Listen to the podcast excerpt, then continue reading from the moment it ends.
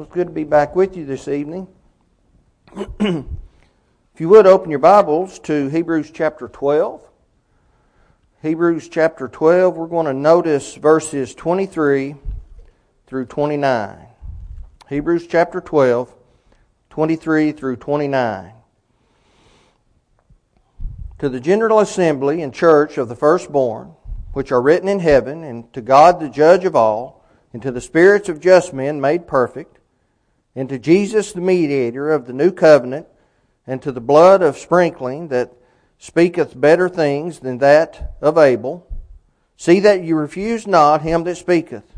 For, for if they escaped, not who refused him that spoke on earth, much more shall we not escape if we turn away from him that speaketh from heaven, whose voice then shook the earth. But now he hath promised, saying, Yet once more I shake not the earth only, but also heaven. And this word, yet once more, signifieth the removing of those things that are shaken, as of things that are made, that those things which cannot be shaken may remain. Wherefore, we receiving a kingdom which cannot be moved, let us have grace whereby we may serve God acceptably with reverence and godly fear. For our God is a consuming fire. The kingdom of Christ is the greatest institution that the world has ever known. Throughout Scripture, Christ's kingdom has been identified as and is the church, the one for which he gave his life. Acts 20, verse 28. Jesus instructed that the kingdom and the church were, in fact, the same things when he said, and I say also unto thee that thou art Peter, and upon this rock I will build my church, and the gates of hell shall not prevail against it, and I will give unto thee the keys of the kingdom of heaven. Paul identified the kingdom when he said this Who hath delivered us from the power of darkness, and hath translated us into the kingdom of his dear Son. And he is the head of the body, the church who is the beginning, the firstborn from the dead, that in all things he might have the preeminence. Colossians 1 13 and 18. Now, in the passage that we have just read, the Hebrews writer, he is discussing the account of when the law of Moses was handed down on Mount Sinai. He makes the point that when God spoke, the mountain shook. He went on to say that not only would God shake the earth, but also He would shake heaven. But the unshakable would remain and not be shaken. Now it is declared the kingdom of Christ shall not be moved. Hebrews 12, 28. he also said those who receive the kingdom the one that cannot be moved are those same ones who have come into the general assembly and the church of the firstborn, Hebrews 12 23. One and the same. Now, Christ promised that the church would last forever. He promised that it would come with power, Mark 9, verse 1.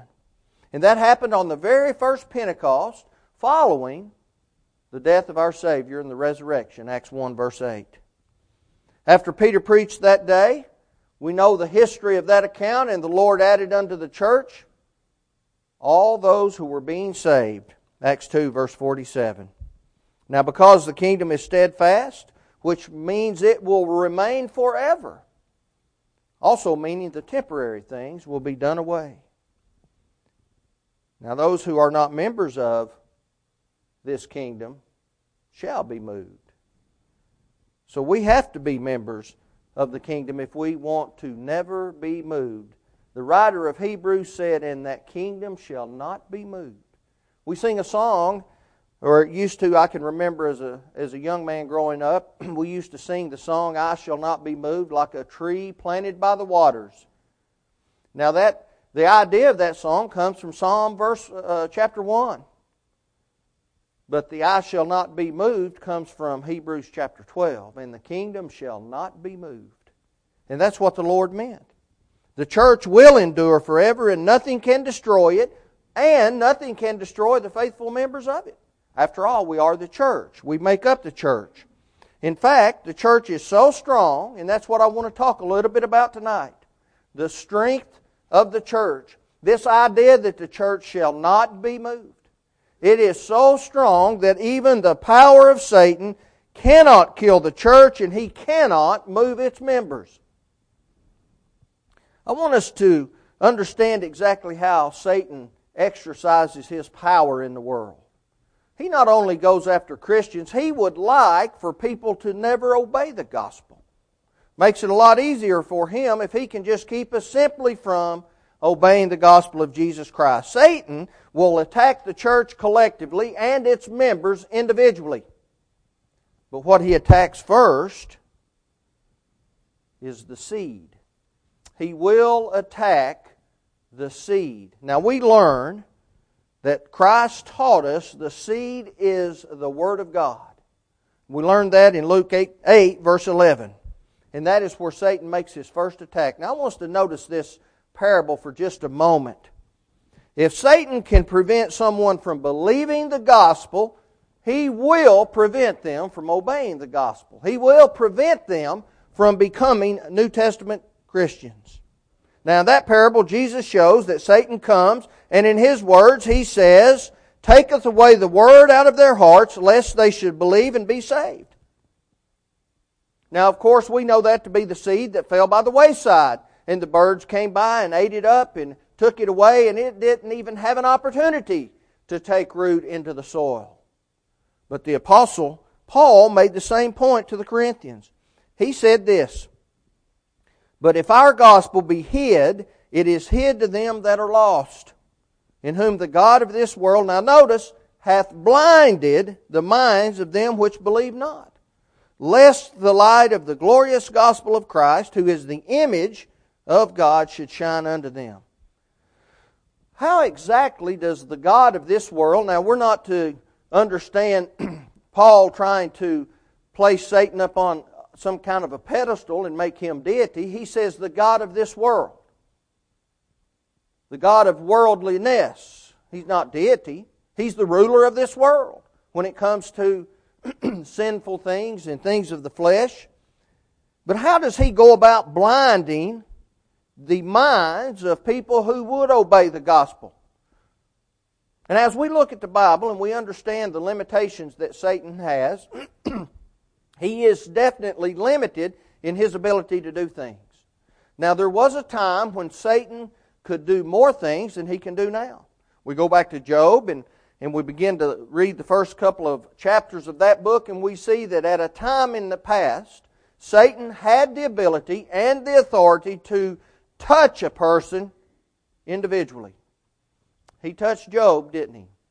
Destroyed his children, took away all of his wealth, took away his health. His wife even turned on him. Now, Satan cannot do that any longer. He has been chained.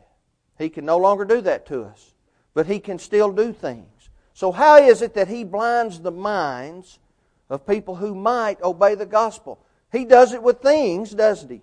He does it with those things that are in the world, things that tempt us.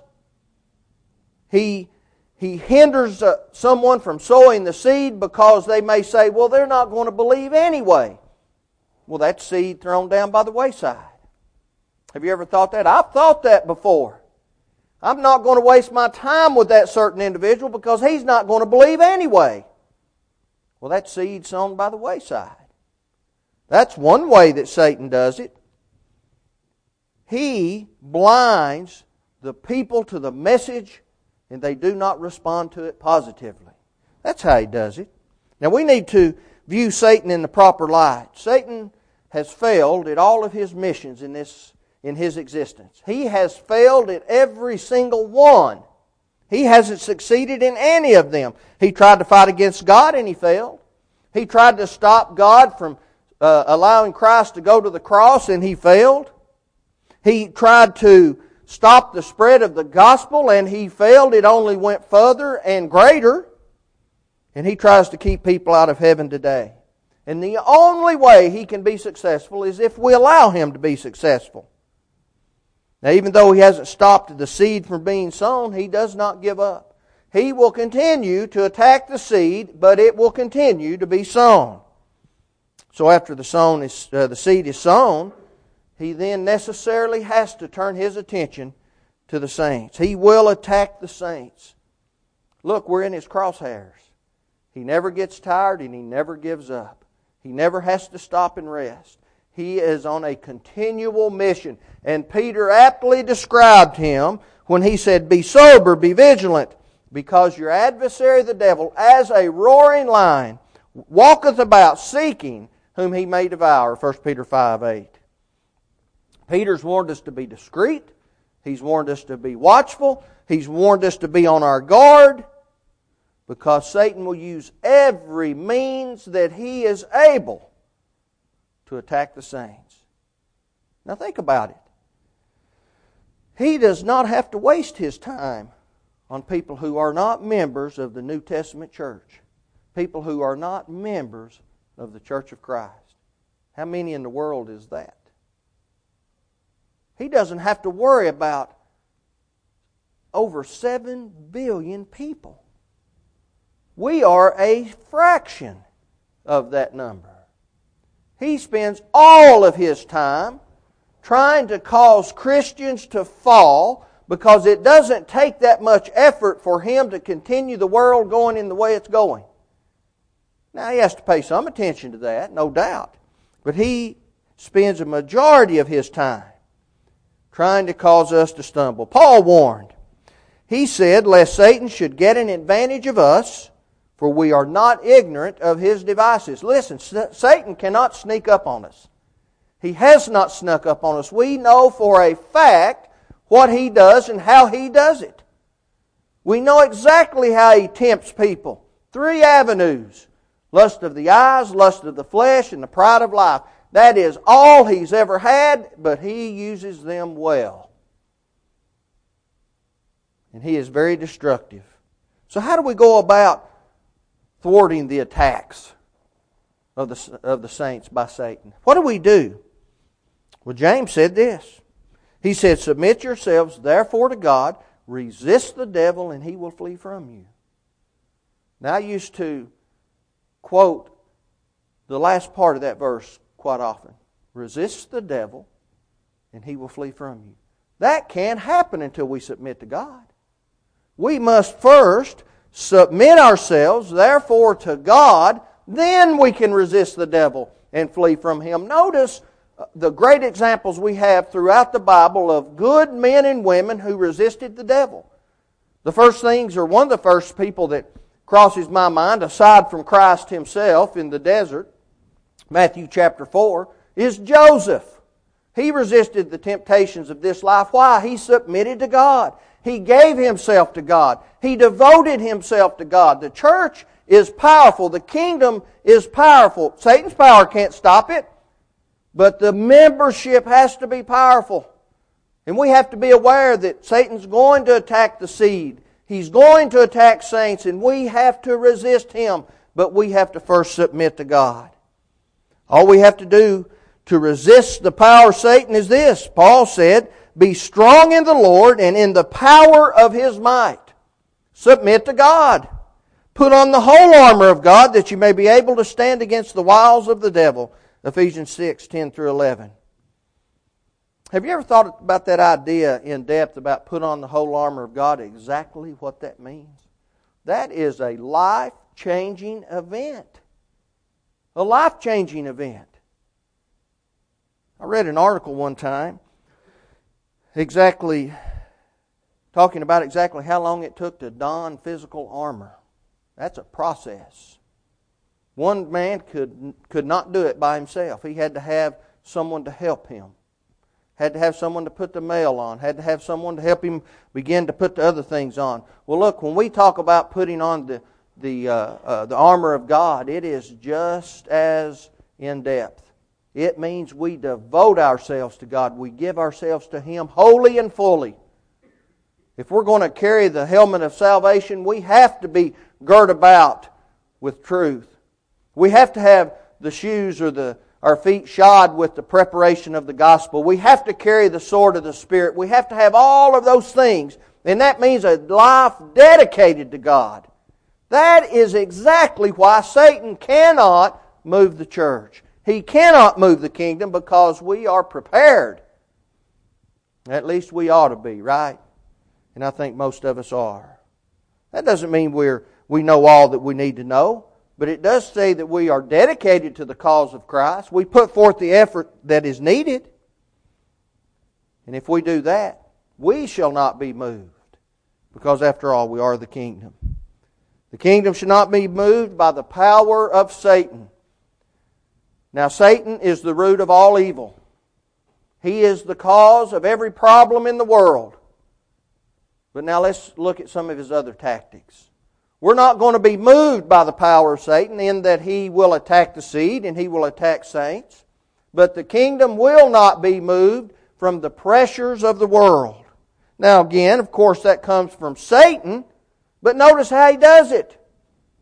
Not everyone who heard the word during the first century obeyed it, just as everyone who hears the word in our time doesn't obey it. There have always been faithless people in the world, but the kingdom shall not be moved. Such unbelief then could not destroy the church, and it will not destroy it now. Christ knew all about the unbelief. The apostles fought against it, particularly Paul and Peter and James fought against the heresy of Gnosticism. Some did believe, though, and because some did believe, the kingdom grew. Paul described, For the preaching of the cross is to them that perish foolishness, but unto us which are saved it is the power of God. For it is written, I will destroy the wisdom of the wise, and I will bring to nothing the understanding of the prudent. Where is the wise? Where is the scribe? Where is the disputer of this world? Hath not God made foolish the wisdom of this world? For after that, in the wisdom of God, the world by wisdom knew not God. They said it's wise not to know God. They're claiming to have wisdom. He says it pleased God by the foolishness of preaching to save them that believe. 1 Corinthians 1 18 through 21. While the faithless scoff and they make fun of those who believe in God, those who live a godly life, the message of the cross remains today the power of God unto salvation to those who will accept it. Romans 1 16. Do you recall when John and Peter were arrested for preaching Christ? They evidenced the fact that Christ could do the miraculous through them, that they could heal people, and how ineffective the faithless were in stopping them, in shutting them down. It didn't happen, did it? They would not stop preaching. In fact, they proclaimed this Neither is there salvation in any other, for there is none other name under heaven given among men whereby we must be saved. Not only would they not stop preaching in the name of Jesus, they said He's the only one. We're not going to stop showing forth the things that we've seen, and they went on to say that. He said, they were arrested again, and they said, You shall not teach in His name. And they said, Behold, they told them, You filled Jerusalem with this doctrine. They had gone everywhere talking about Jesus. They healed the lame man. They said, Stop preaching in his name. They said, We won't do it. They said, You filled the whole area with, with this doctrine, Acts 5 28. And that's when Peter and John said, and we're very familiar with that. They said, Whether it be right in the sight of God to hearken unto you more than God, you judge. They said, For we cannot but speak the things which we have seen and heard. Acts 4 19 through 20. They were filled with the desire to spread the kingdom of God. And the faithless did not stop them, could not stand in the way. They tried to oppose them, but they took their beatings and kept right on going, didn't they? Do we feel that way? I hope we do. I hope we feel like Jeremiah. Jeremiah said, I will not make mention of him, nor speak any more in his name. He promised, didn't he? He said, I'm not going to talk about the Lord anymore. But notice, but his word was in my heart as a burning fire shut up in my bones. And I was weary with forbearing, and I could not stay. Jeremiah 29. such opposition from the faithless could not move the kingdom. Couldn't move it then. Brethren, it will not move it today. Now they're going to keep going. But if we stand firm, the efforts of men like those who,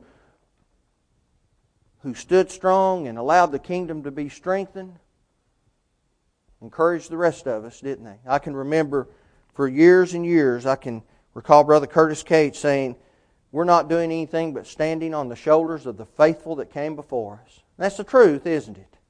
We look at what these men have done. We understand that, that the faithless cannot stop us. It doesn't matter what they say or what they do. We keep right on going. But there's another aspect of the pressures in the world that, that come about and, and normally have a little bit more luck than just the faithless. We have those who are false teachers. False teachers have always reared their heads among God's people. Now, false teachers not going to come in, and we, we see the uh, examples of them and the descriptions throughout the New Testament. A false teacher doesn't come in and announce his intentions. He doesn't come in and say, I've got a plan that in five years we're going to be doing things differently in the White Oak Church of Christ. We're going to have an instrument, we're going to have our sisters preaching and praying, and we're going to be doing all kinds of things different than what you're doing now. That's not what a false teacher does. A false teacher will come in, he sneaks in, the Lord said, from the back door, and he begins to change little things here and there, and you get used to that one, then they make a bigger change, and then a bigger change, and then another change, and then the next thing you know, it's an apostate church.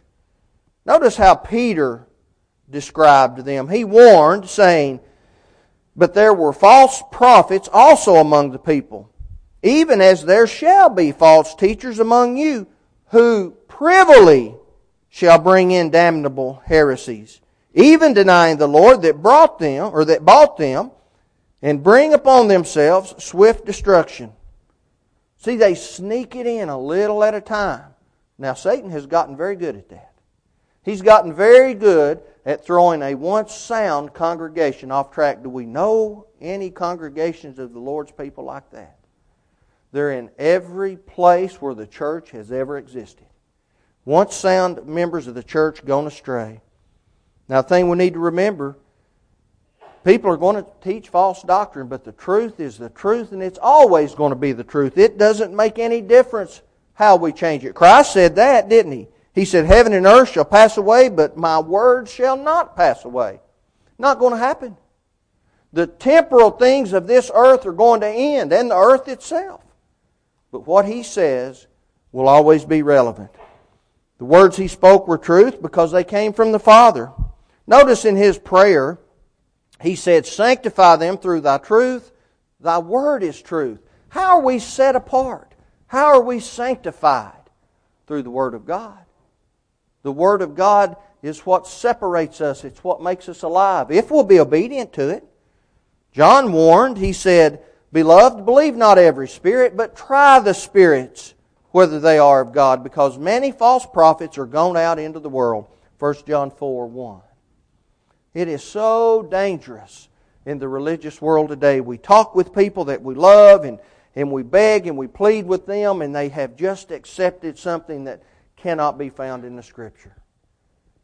And some false teacher will answer for that one day. Now, that is exactly what successful Christians did 2,000 years ago. They tried the spirits. They didn't take someone's word for it. They were careful. They understood. And Jesus recognized that when he said this. He said, I know thy works and thy labor and thy patience, and how thou canst not bear them which are evil. And thou hast tried them which say they are apostles and are not, and have found them liars. Revelation 2 2. See, even in those seven churches, two of which were, were sound and just needed some encouragement to continue in that way, see, two out of the seven, they tried the spirits. They weren't going to take the word for someone that showed up and said, Hey, I'm an apostle. Those in Berea wouldn't do that. We talked about them this morning, Acts 17 11. They received the word with readiness of mind, but they searched the scriptures they wanted to make sure what they were learning was exactly what God wanted them to learn. The kingdom shall not be moved. It's not going to be moved by the faithless. It's not going to be moved by false teachers. Christ will never allow the truth to be destroyed. It will always be with us. And as we look at the idea of the kingdom not being moved, it's not going to be moved by the power of Satan. It's not going to be moved by the pressures of this world. But let me tell you why, in my opinion, the main reason it will never be moved is because of the promise that Christ made to us. He made a promise. I want notice the first part of his promise was that he would save those who were members of his church. That's what the writer of Hebrews said, right? He would save those who were a part of that kingdom, a part of that church. He told Peter and the other apostles, He said, And I say also unto thee, that thou art Peter, and upon this rock I will build my church, and the gates of hell shall not prevail against it. That's a guarantee of protection. He says that's not nothing's going to happen. You remain faithful, you die in the Lord. It doesn't make any difference what Satan tries to do. But that's what the writer of Hebrews talked about. He said people who are part of that church, a part of the kingdom, they're going to be saved. And Jesus promised that. We shall not be moved because Christ cares for us. He loves us. He wants to lead us in the right way. And he told the apostles, as they went out fulfilling, fulfilling the Great Commission, he said, And lo, I am with you always, even unto the end of the world. Matthew 28 20. I want us to, to think about just exactly how Christ, how much He loves the church. He loves us, and Paul used the example of the husband and wife. Christ loves and protects the church in exactly the same way a faithful husband loves and protects his wife. Paul said, Husbands, love your wives, even as Christ also loved the church and gave himself for it. That's a huge statement, isn't it? That means something. When we see how Christ loved the church and how he gave himself for it, and then we see how we're supposed to love our wives and give ourselves for our wives if need be, we begin to understand the great love that Christ has for the kingdom. And we can, we can take encouragement and comfort from Paul's words to Timothy. He said, For I know whom I have believed, and am persuaded that he is able to keep that which I have committed unto him against the day. Paul said, I know exactly who I believe in. He said, I know exactly who I've dedicated myself to. It's the Lord. It's the Lord. And God will do exactly what He said He will do. He promised to care for the church. He promised to care for the members of the church that make up the body, the kingdom. And we know that Christ is the head of the church, and He is the Savior of the body. Ephesians 5.23. He's our head. He's our master. He's our leader, but He's also our Savior. You know, there have been bodies of organizations throughout history who had leaders who cared a whole lot for them. In particular, I think about the military. When I think about this, we've had leaders of military units that loved those men and women under their command. Were they always able to save them, though? No. We've lost untold numbers of faithful soldiers to the American cause in war. Their leaders were good leaders, but they could not always save them. See, Christ is different. He loves us and He will save us. He's promised to save the church, but He's also promised that no one can steal us away from it. No one can steal us away from it. Jesus said this. He said, My Father which gave them me is greater than all and no man is able to pluck them out of my Father's hand. John 10 29. Now we have to understand that statement. We have to understand that no one can make us leave the safety of the Father. No one can make us leave the church. But we can leave the church on our own. No one can pluck us from His hand. No one can force us out. But we can leave. Have we ever known someone to leave the church? Absolutely. God's not going to make us stay. I remember when, when I was in uh, in India this last time, up in the northeast part of the state, and we were preaching at a at a Catholic church, and I warned those people there. I said, "Now, when when the leaders of the Catholic Church hear that we've been here, and they understand now that you, that you people want to study the Bible, and you understand that what you've been doing is wrong, I said they're going to come in here and they're going to threaten you. They're going to threaten you if you leave." I said, "Christ didn't do that." Do you remember those who who left and only because they were wanting the food and, and Christ just let them go? I said, God was not, will not make you stay. I said, keep that in mind. In his answer to what shall we say to these things, Paul talking about the security that we have in God, he said, If God be for us, who can be against us? It doesn't matter who stands up against us. Can someone take our lives physically? Well, that might happen. I'm glad that it's not a threat now in our own nation, but it is still a threat in other nations around the world. Just a few sentences later in his letter, Paul restated the promise to the faithful. He asked, Who shall separate us from the love of Christ? And then he begins to list things tribulation, distress, persecution, famine, starvation, nakedness, peril, the sword, wars. He lists all of these things and he said, Who can separate us from Christ? No one, nothing.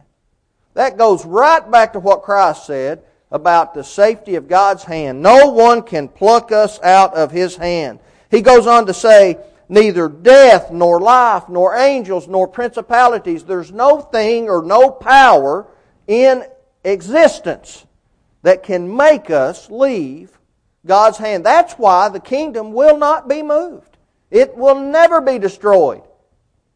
And we can take comfort in that.